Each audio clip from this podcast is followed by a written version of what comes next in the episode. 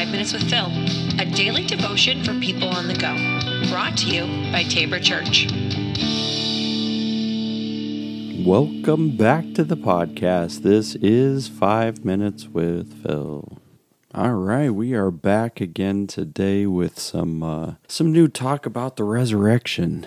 Um, there's certain things that I always like to point out um, during the resurrection stories and things that uh, the people maybe are unaware of, and you know, and and the resurrection becomes central to the Christian faith, and there seems to be uh, this divergent view on uh, well you can hold the resurrection to be metaphorical and and still you know be Christian, and it's it, it's it it, it kind of um, dumbfounds me a little bit because I don't understand it. I mean, especially when we get to you know Paul and he's writing about the resurrection, and and he says if Jesus wasn't didn't rise from the dead, then we should be pitied.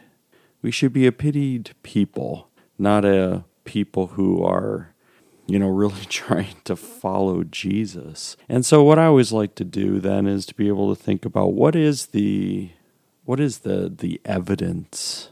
Why why is it that that followers of Jesus believe that the resurrection ap- actually happened?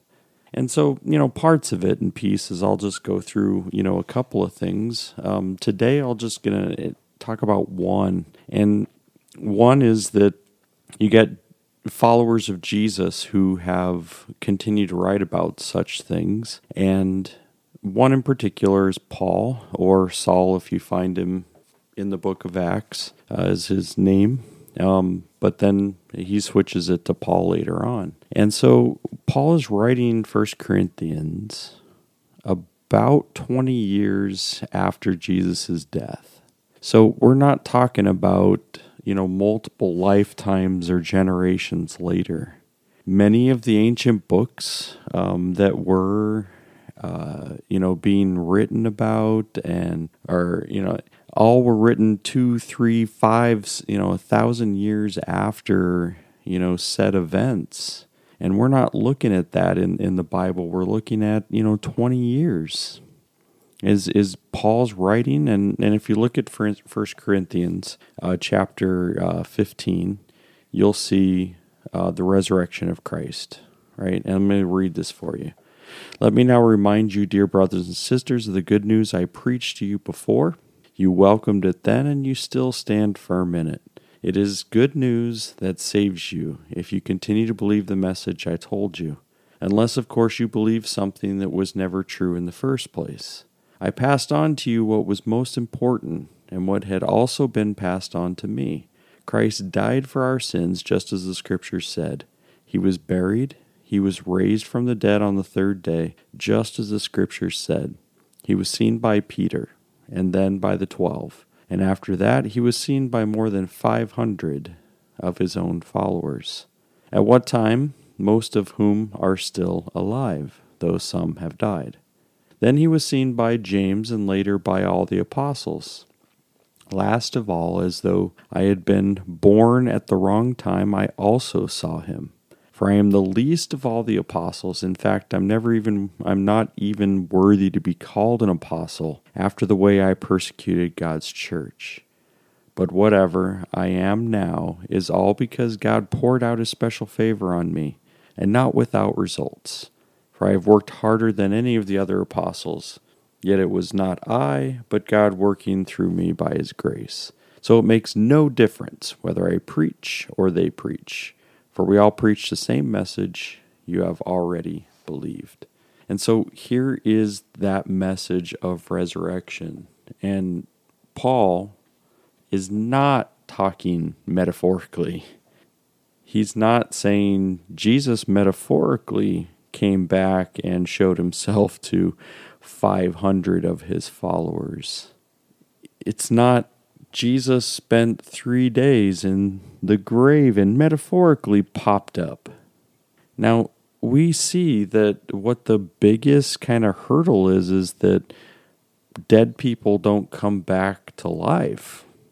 And that's a hard concept for for us as as human beings because we're looking at it and saying I I've never seen anybody come back to to life after they were dead.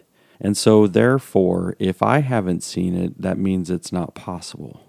Or you get you know someone who's uh, scientifically minded or whatever uh, you know an actual scientist or doctor and they're like they've never seen anybody come back from the dead and so therefore it's not possible and yet that's what brings this to a place of supernatural power is that it's beyond what we know can happen and Jesus coming back from the dead is going beyond what we've ever imagined things that could happen.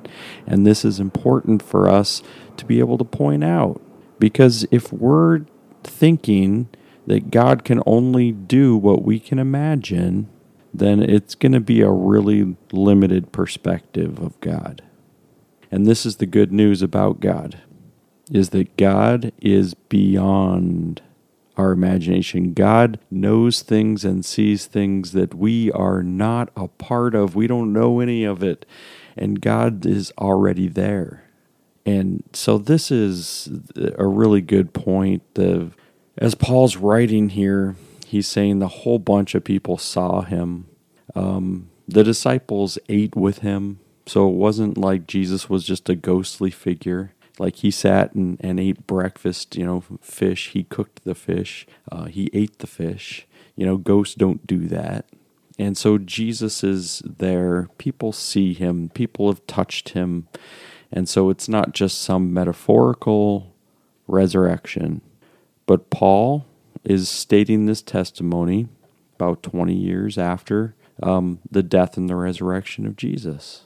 And to me, it's a it, it's good it's a some evidence, and here's the thing: we're not using this evidence to be able to convince others. We're using this as a um, a continue. Now, I believe apologetics are mainly for followers of Jesus. It's not us trying to figure out how to argue somebody into the kingdom. It's us trying to be able to say, I want to reinforce this faith of mine that God has given to me as a gift.